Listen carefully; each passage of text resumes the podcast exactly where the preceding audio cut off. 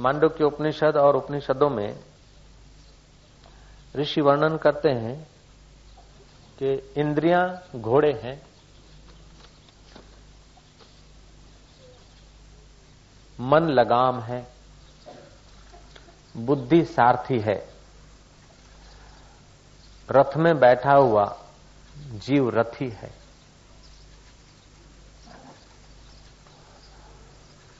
अगर सारथी में तीन, सारथी में चार गुण नहीं है। तो महाराज रथ के स्वामी की सत्यानाश कर देगा।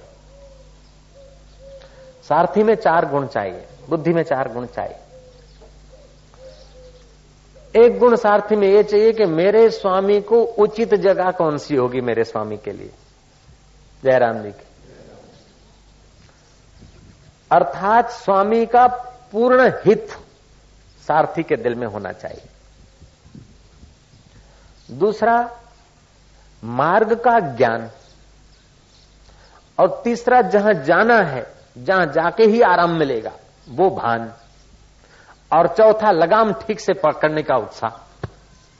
ये चार गुण जिस सारथी में है, महाराज, उसका रथ तो ठीक जगह पे पहुँचता है। और ये चार गुण जिस सारथी में नहीं है, उसका रथ तो चलते चलते गिरता है, ऊंधा होता है, फिर सारथी मलम पट्टी करा के फिर चढ़ता है, रथी बैठता फिर रथ गिरता है, कभी पहिया टूटा, कभी कुछ टूटा। ऐसे करते करते रथ बदलते गए, पहिए बदलते गए। यात्रा पूरी नहीं। घोड़े मरे घोड़े बदलते गए, पहिए बदलते गए, रथ बदलते गए। उपनिषदों में बताया कि सचमुच में ये दृष्टांत ठीक लागू पड़ता है आत्मज्ञान के जिज्ञासों के लिए, कि हमारी इंद्रियाँ हैं घोड़े, मन लगाम है, बुद्धि सारथी है, और अंदर जो जीव बैठा है, वो इसमें रथी। रथ में बैठे हुए रथी को सारथी महल तक ले जा सकता है, लेकिन महल के अंदर घोड़े नहीं जा सकते। रथ नहीं जा सकता सारथी भी नहीं जा सकता।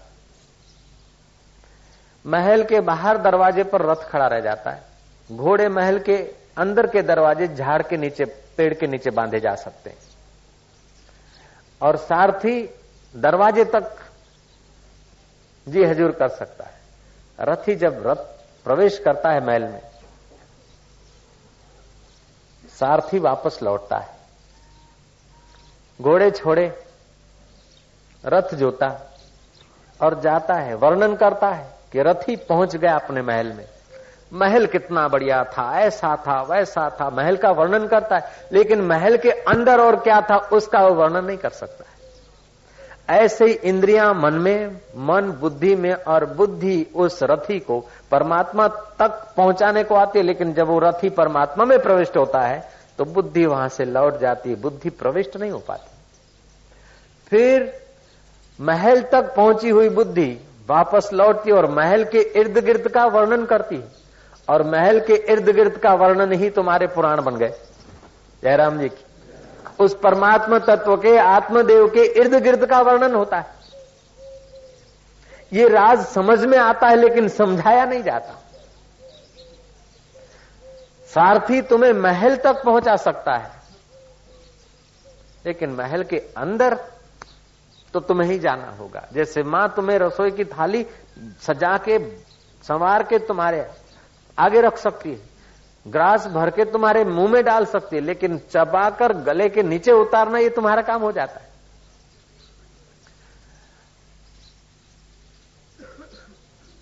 तो जिसका सारथी बढ़िया, वो ठीक महल ठीक निवास स्थान पे पहुंचाता और जिसका सारथी नशेबाज हो, ड्राइवर नशेबाज हो तो बस कहाँ गिरा देगा?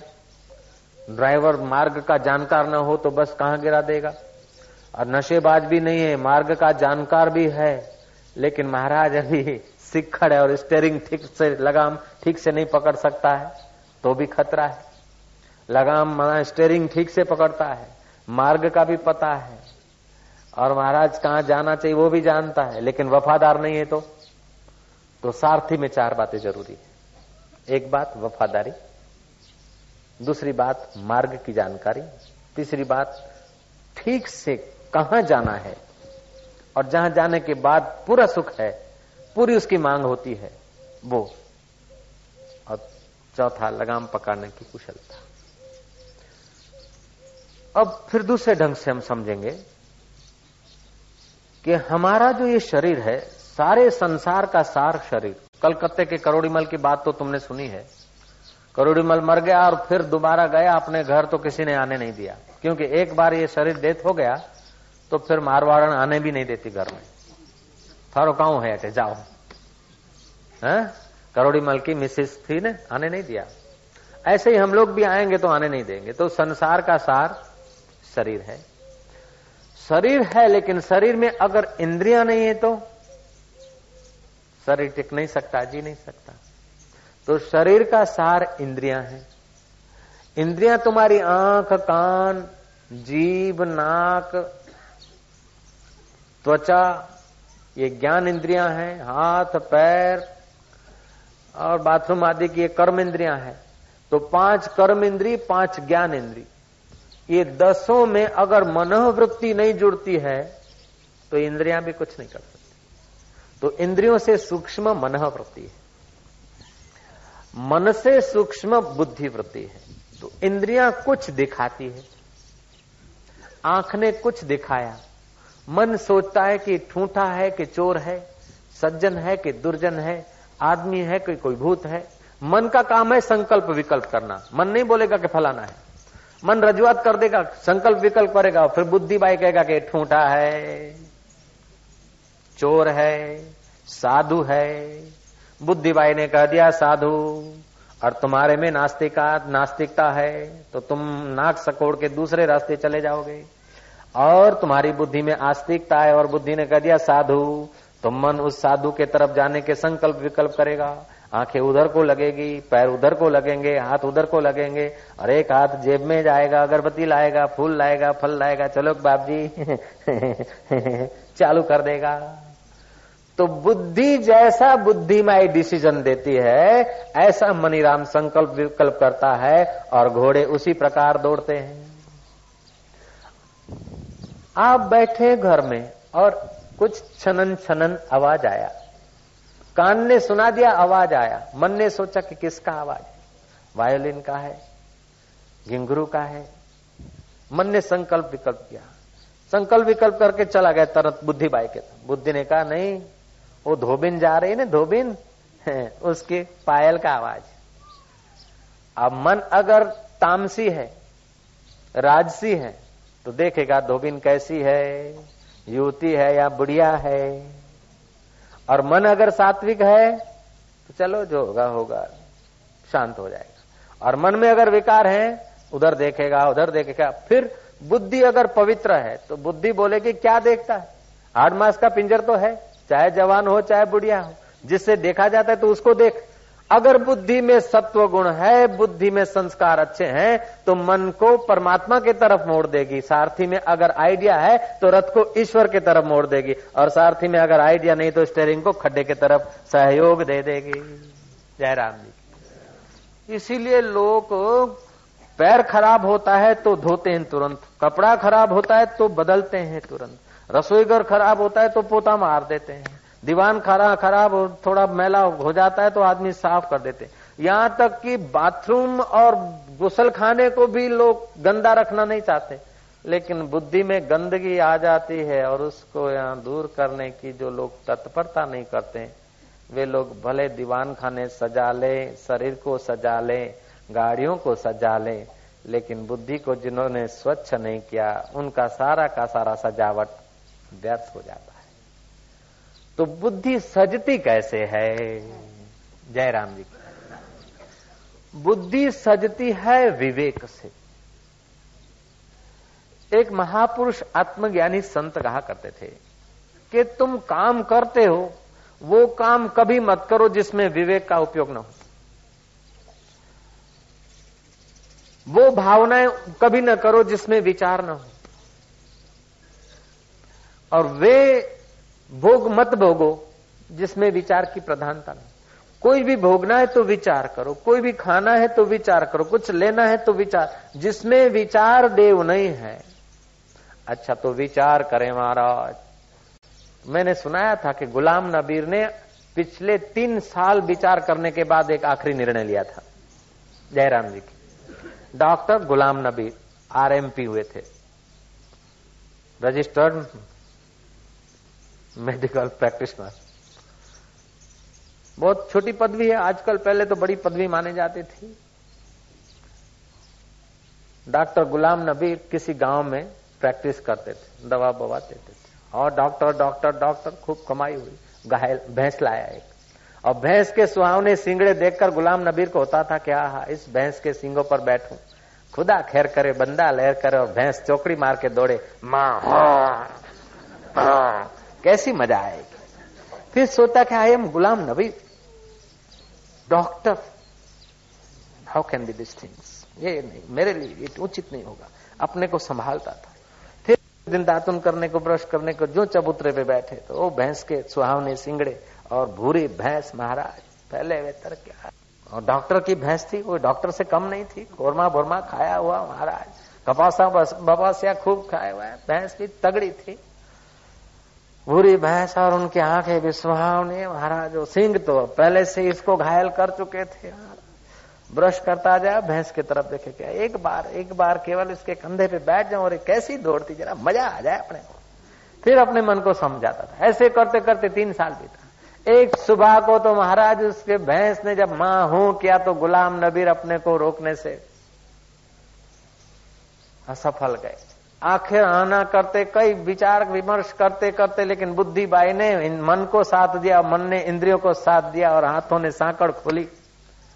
महाराज गुलाम नबीर, सलवार बलवार जो पहरे थे, घर की ड्रेस थी, अभी तो ऑफ़िस में गए नहीं थे, क्लिनिक में गए नहीं थे साहब बनकर, वो सादे सिविल ड्रेस में। महाराज, उन्होंने दे महाराज जंप। सुबह सुबह भूरी भैंस पर जंप दे मारा महाराज, सांकड़ खुली, भूरी भैंस भी भड़की। माँ हो माँ हो करते हुए भैंस तो दौड़े। पहली क्षण तो गुलाम नबीर को इंद्रियों के साथ सहमत होने की मज़ा आई। लेकिन फिर देखा कि तो मारा जाऊँगा। यारो, बचाओ बचाओ बचाओ बचाओ, आवाज़ लगी, गाँव के लोग कोई आँखें मलता मलता दौड़ा तो कोई दांत उन मुँह में लेके दौड़ा तो कोई महाराज सोटा लेके दौड़ा, कोई धोखा लेके दौड़ा। कोई पत्थर लेके दौड़ा और भीड़ जब दौड़ी तो भैंस और भड़की। माँ हो करती भैंस तो भागती जाए लोग पीछे।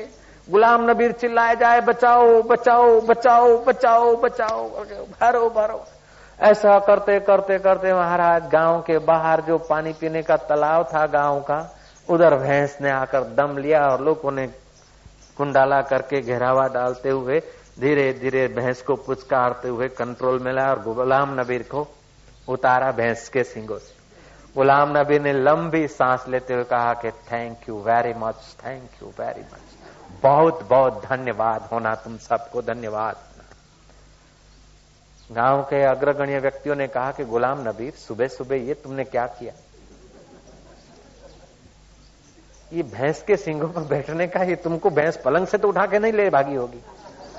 ज़रूर तुमने कुछ निर्णय किया होगा ये काम करने के पहले जरा सा विचार तो करना था गुलाम नबी ने कहा you what are you thinking about me मेरे बारे में तुम क्या सोचते हो आई एम डॉक्टर गुलाम नबीर हूं पोते गुलाम नबीर डॉक्टर छू मैंने कोई जल्दबाजी से कदम नहीं उठाया पिछले तीन साल सोचते सोचते ये आखिरी कदम उठाया है मैंने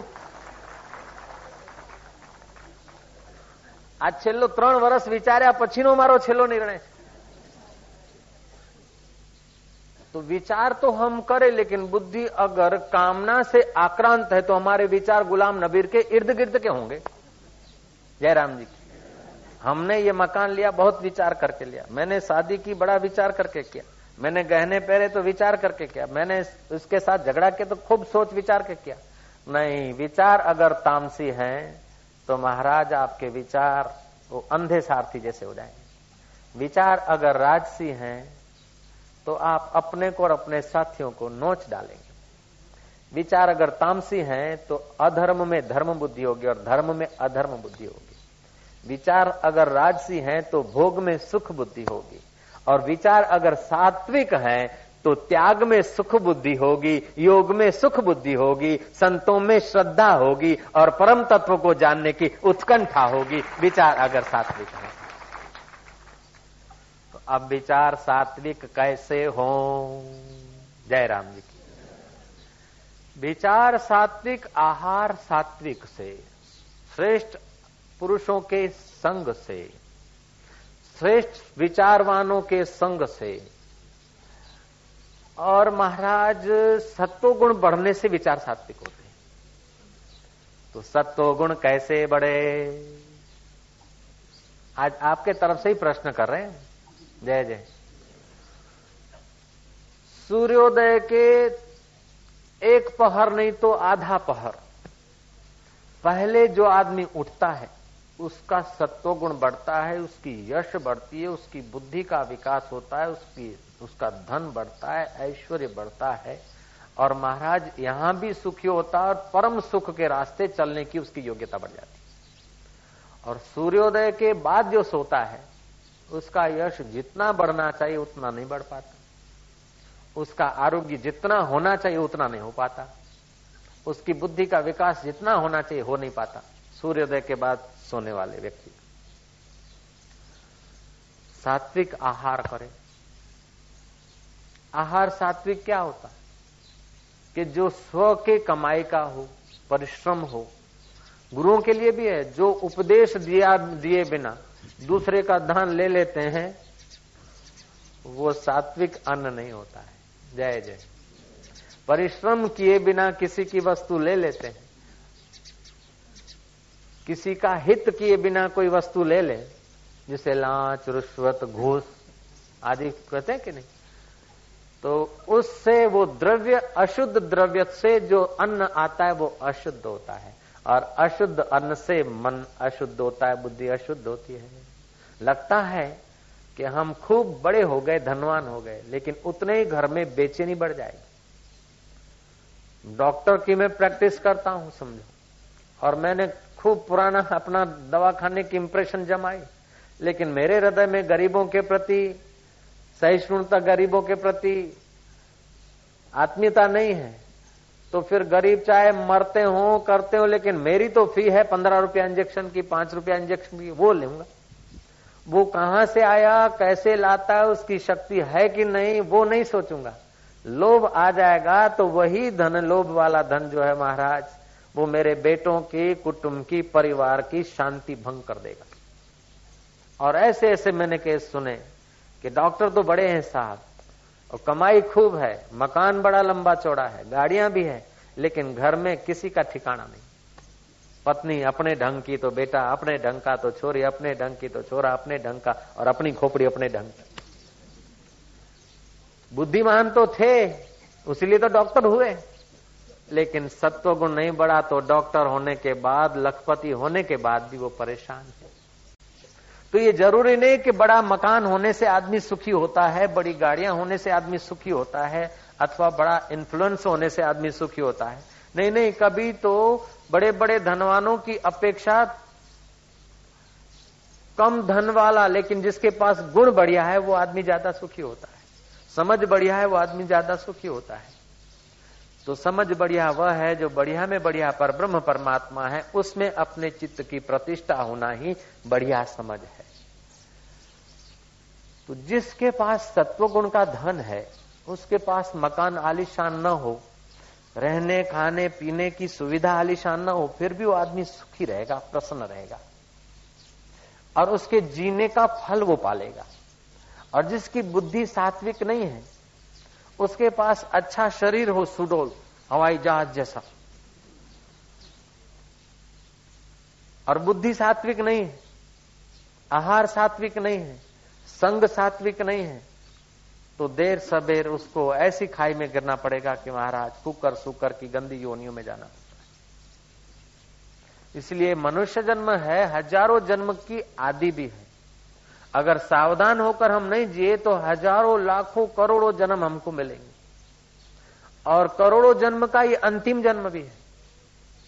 अगर सावधानी से जिए तो करोड़ों जन्मों के संस्कार समेट कर हम वहाँ पहुँच जाएँगे जहाँ मन और बुद्धि भी नहीं पहुँच सकते, ऐसे हम अपनी मय में पहुँच जाते तो शरीर से सूक्ष्म इंद्रियाँ है, इंद्रियों से सूक्ष्म मन है, मन से सूक्ष्म बुद्धि है, और बुद्धि में तीन गुण होते हैं। जब सत्व गुण होता है तो वो बुद्धि रूपी सारथी हमें अपने वहाँ ले जाती तो जीव जीव में दो हिस्से होते हैं, अहम में। एक जड़ता का हिस्से होता है और दूसरा चेतनता का हिस्सा होता है। जैसे, पुलिया है तो पुल का एक छेड़ा नदी के एक तरफ़ है और दूसरा छेड़ा दूसरे तरफ़ अथवा तो सुई का एक नौकीला छेड़ा आगे है और पीछे जहाँ धागा है तो दो छेड़े होते हैं। ऐसे ही हमारे मय के दो हिस्से। एक सूक्ष्म हिस्सा है और एक स्थूल हिस्सा है। तो जो चेतन से प्रभावित हिस्सा है हमारे मय का, वो हमको ईश्वर के तरफ़ खींचता है, सुख, सच्चे सुख के तरफ़ खींचता है। और जो जड़ता का हिस्सा है, वो हमें इंद्रियों के सुख के तरफ़ खींचता है, और हम है बॉर्डर पर। तो जब इंद्रियों के सुख के तरफ़ खींचता है और सारथी असावधान है तो सारथी गाड़ी उधर को ले चलता है। तो घड़ी भर इंद्रियों का सुख मिलता और हम विषाद के खाई में गिर जाते फिर वहाँ तो रोना चीखना है, फिर पश्चाताप करते संभालते हैं, रोते हैं, प्रार्थना करते और फिर ईश्वर के तरफ़ जाते तो ईश्वर के तरफ़ पूरा नहीं पहुँच पाते, तब फिर इंद्रियाँ और मन फिर कुछ गड़बड़ करके फिर हमको गिरा देते फिर हम जरा खड़े हो जाते जैसे मल है ना तो एक एक मल और दूसरा मल लड़ते तो एक जरा दाव मारे मारे, उसको गिराए गिरा उसके पहले वो उसको झपे लेता। फिर वो जरा उठे और जरा अपना सावधान हो तो फिर उसने मार दिया मुक्का। ऐसे ही हम इंद्रियों के साथ और सूक्ष्म मन बुद्धि के साथ जुड़कर जीते हैं तो कभी थोड़ा सत्व लोकों में थोड़ा सा ऊँचे उठते हैं, पुण्य में, यश में तो अहंकार आकर, वास्ताएँ आकर, कर्म आकर हमें गिरा देते गिरने के बाद फिर हमें उठने का मौका मिलता है, ग्लानी होती है, कोई सहयोग मिलता है, फिर उठते हैं, फिर आके गिरा देते अगर उठने में सातत्य हो की हुई गलती को न दोहराया जाए, अथवा की हुई गलती में सावधान रहें, दोबारा न करें तो हम वहाँ पहुँच जाएँगे कि जहाँ जाने के बाद फिर कभी पतन नहीं, फिर कभी माता के गर्भ में ऊंधा लटकने का नहीं होता। तो हमारी मय में जड़ता का हिस्सा हमें संसार के भोगों के तरफ़ आकर्षित कर देता है, और चेतनता का हिस्सा हमें चैतन्य के आनंद के तरफ़ आकर्षित करता है। इसलिए समाज में देखा जाए तो जीव दोनों तरफ़ हिलता डुलता जाता है। धार्मिकता भी है और कुड़कपट भी है। लोभ भी है तो दान भी है। भोग भी है तो त्याग भी है। जो महान भोगी है, खूब खाते पीते, लेकिन एकादशी भी कभी रखते हैं। जो कभी एकादशी रखते हैं तो द्वादशी को कसर भी निकाल देते हैं। जयराम जी की। तो एक तरफ़ जड़ता आकर्षित करती है, दूसरी तरफ़ चेतनता आकर्षित करती है। अब क्या हो? जयराम जी तो हमारे मन को जो अच्छा लगे, हमारी बुद्धि को जो अच्छा लगे, वो तो हम करते आए, लेकिन हम पार नहीं हुए। तो वास्तविक में जो अच्छा है और उस अच्छे में जिनकी पहुँच है, ऐसे सदगुरुओं का थोड़ा सहयोग मिल जाए और अपना पुरुषार्थ हो जाए तो बेड़ा पार हो सकता है वरना। महाराज, ऐसे पुरुष भी मिल जाते हैं। सहयोग भी मिल जाता है, फिर भी गिर जाते हैं तो क्या करें? तो जीवन में कोई नियम ले ले। अगर भाई ऐसा हो गया, समझो, क्रोध आ गया। अब क्रोध आ गया तो रोटी नहीं खाऊँगा तो क्रोध ज़्यादा होगा।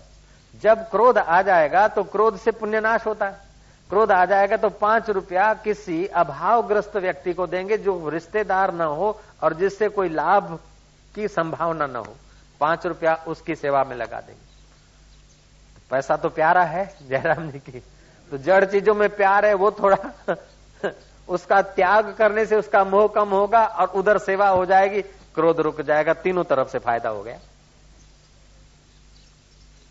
पिक्चर जाना ठीक नहीं, लेकिन क्या पता पैर चले जाते जिस दिन पिक्चर जाओ तो पिक्चर में जितनी फ़ी दिया, उससे तीन गुना पैसा कोई सत्कर्म में लगा दो तो पिक्चर हो गई महँगी। जयराम जी की। अथवा तो पिक्चर में तीन घंटे गए तो तीन घंटे पिक्चर में गए तो नौ घंटे एक ही जगह पर बैठकर भगवान के नाम की माला जपूँगा। मनीराम फिर बोलेगा, क्या पिक्चर में चले?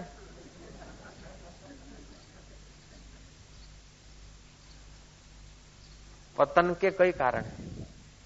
एक तो हम मन इंद्रियों में उलझे हुए व्यक्तियों के बीच जन्मते हैं और उन्हीं के बीच हमारी पढ़ाई लिखाई होती और उन्हीं मूर्खों के बीच हमारी मंगनी और शादी विवाह होते श्री राम। और उन्हीं के बीच हमारा धंधा और लेना देना होता है। कभी कभी कोई इंद्रियों और मन से पार जाने वाले महापुरुषों की मुलाकात होती है। और कुसंग मिलता है ज़्यादा। तो तोला दवाई, शेर खटाई और चरी पालते नहीं। जय श्री कृष्ण। इसीलिए साक्षात्कार कठिन लगता है, वरना वो कठिन नहीं है। परमात्मा पाना कठिन नहीं है, और परमात्मा पाए बिना कोई चैन से सदा के लिए कहीं टिक नहीं सकता। बन जाए चाहे कुछ भी बन जाए, लेकिन जब तक वो अपने परब्रह्म परमात्मा में नहीं जगा, तब तक ययाति जैसा राजा का भी पतन होता है तो औरों की क्या बात? देखते देखते कई राजा आए, कई चले गए। और अब न जाने कौन से अरण्य में होंगे, कौन से गर्भ में होंगे और चार पैर वाले होंगे कि दो पैर वाले होंगे, कहाँ होंगे भगवान जाने? तो आहार सात्विक। आहार में चार बातें ध्यान में रखनी चाहिए। एक तो स्वत्व का होना चाहिए, अपने परिश्रम का होना चाहिए कि बाबा जी, हम तो लड़की है, पिताजी कमाते और हम खाती हूँ तो मेरे परिश्रम का कैसे हुआ? कि तूने जन्म लिया पिता के घर तो जन्म लेने का तेरा परिश्रम है। जयराम जी की, और घर में फर्श करती है, बुहारी करती है कि फर्श भी नहीं करती, बुहारी भी नहीं। तो बाबा जी तो मेरे परिश्रम का तो नहीं हुआ कि तो तेरा परिश्रम तू मालाएँ कर, जप कर। जब कर पुण्य बढ़ेगा तो पिता को भी थोड़ी बरकत हो जाएगा, अथवा पिता का भी पुण्य थोड़ा तेरे हिस्से का वो ले जाएगा तेरा खाना। हलाल हो गया, तेरा सात्विक हो गया। तो और कोई परिश्रम नहीं है तो राम नाम की मालाएँ तो है जयराम जी की। घर की सेवा का परिश्रम नहीं भी है, चलो नौकर चाकर है तो भगवान की सेवा का तो परिश्रम है। दूसरी बात, जहाँ भोजन बनता है, वो जगह सात्विक होनी चाहिए, और भोजन की वस्तु सात्विक होनी चाहिए। जगह सात्विक है, लेकिन लहसुन, प्याज है, वो प्राणों को नीचे ले जाती है। तंदुरुस्ती के लिए, दवा के हिसाब से कभी लहसुन का उपयोग कर लिया, थोड़ा सा अलग बात। एक बार देवेंद्र बैठे थे आसन पर और सोचते कि मैं कितना पुण्यात्मा हूँ। लोग देवों को पूछते हैं। तैतीस करोड़ देवताओं का मैं स्वामी। मैंने इतना कैसा कोई पुण्य किया है कि मैं इतना अमरावती का सम्राट बनाऊँ, जाकर गुरु जी को पूछूँ। गए गुरु बृहस्पति के चरणों में। देखा तो गुरु बृहस्पति कोई बिल में से निकलते हुए कीड़े मकोड़ों को बड़े इतमान से देख रहे हैं। अच्छा चार बार, दो बार, छह बार, वाह। अरे तू आठ बार बना, तू तीन बार। ओ, उनकी भावी देखते देखते देखते उसी में मशगूल थे। आखिर इंद्र थके और इंद्र ने कहा, गुरुदेव, मैं कब से खड़ा हूँ? और आप ये क्या देख रहे हैं? इन कीड़े मकोड़ों को देखकर दो बार, चार बार, छह बार बोल रहे हैं और आश्चर्य में पड़ रहे हैं गुरु जी क्या बात है? मैं कुछ पूछने को आया हूँ, लेकिन पहले मैं ये पूछना चाहता हूँ कि आप इनको देखकर क्या सोच रहे बोले, इंद्र, इनको देखकर मैं इनका भविष्य देख हूँ कि ये कोई कोई ऐसा कीड़ा मकोड़ा नहीं जो चार बार, दो बार, तीन बार इंद्र पद न भोग चुका हो। कोई तीन बार इंद्र, माजी इंद्र है, कोई दो बार माजी इंद्र है, भूतपूर्व इंद्र है, कोई पाँच बार भूतपूर्व इंद्र है, कोई छह बार है। इंद्र ने बोला, गुरु महाराज, प्रश्न का उत्तर मिल गया मेरे तो ये जीव कर्म करके, उपासना करके ऊँचे नीचे जाता आता है, लेकिन जब तक ज्ञान नहीं होता, साक्षात्कार नहीं होता, तब तक कामनाएँ दग्ध दग्ध नहीं होती। तो धर्म से हमारी वासनाएँ नियंत्रित होती। उपासना से हमारी वासनाएँ शुद्ध होती। और साक्षात्कार से हमारी वासनाएँ जल जाती, दग्ध होती। तो धर्म कामनाओं को नियंत्रित करता है। उपासना कामनाओं को शुद्ध करती है। बुरे रास्ते नहीं, अच्छे रास्ते लाती लेकिन ज्ञान जो है, कामनाओं को भून डालता है। गेहूँ, बाजरी, चना, मूंगफली, एक बार फेंक डालो, फिर वो बाहर से तो वैसे के वैसे दिखेंगे। लेकिन अंदर से और पौधे उगाने की उनकी क्षमता पूरी हो गई। ऐसे एक बार ज्ञान अग्नि से तुम्हारा चित्त सेका गया। फिर तुम्हारे द्वारा बड़े बड़े काम होंगे। तुम्हारे द्वारा राज्य हो सकता है, तुम्हारे द्वारा युद्ध हो सकता है, तुम्हारे द्वारा उपदेश हो सकता है, तुम्हारे द्वारा भिक्षाम देही हो सकता है। लेकिन फिर भिक्षा मांग के टुकड़ा खाया तो तुम अपने को भिखारी नहीं मानोगे और राज्य किया तो तुम अपने को राजा नहीं मानोगे। माई होकर जिया तो तुम अपने को माई नहीं मानोगे। मावा होकर जिया तो तुम अपने को मावा नहीं मानोगे। सेठ होकर जिया तो तुम अपने को सेठ नहीं मानोगे। तुम तो अपने को वही जानोगे, जहाँ से सारी जानकारियाँ बुद्धि बाई ले आती है। फिर भी कुछ नहीं खुटता है, वो अखंड आत्मा अपने को मानोगे। हे ये आती ऐसा जब अपना तेरे को साक्षात्कार हो जाएगा, तब तेरा कल्याण होगा। उसके सिवाय तो स्वर्ग में भी सुख नहीं और महाराज मृत्यु लोक में भी पूरा सुख है। आदमी का विवेक होना चाहिए। हम छोटे छोटे दुख से भयभीत हो जाते थोड़ा कोई अपमान करता है, हम क्रुद्ध हो जाते लेकिन अपना अगर विवेक है तो अपमान करने वाले व्यक्ति को हम क्षमा कर सकते हैं और अपना चित्त शांत रख सकते हैं। श्रीमद राजचंद्र का थोड़ा सत्संग गांधी जी के जीवन में आया। गांधी जी भी अच्छे विचारवान हुए। साक्षात्कार कोई अलग बात है, लेकिन समझ जितनी बढ़िया होती है उतना आदमी व्यवहार में भी सुखी रहता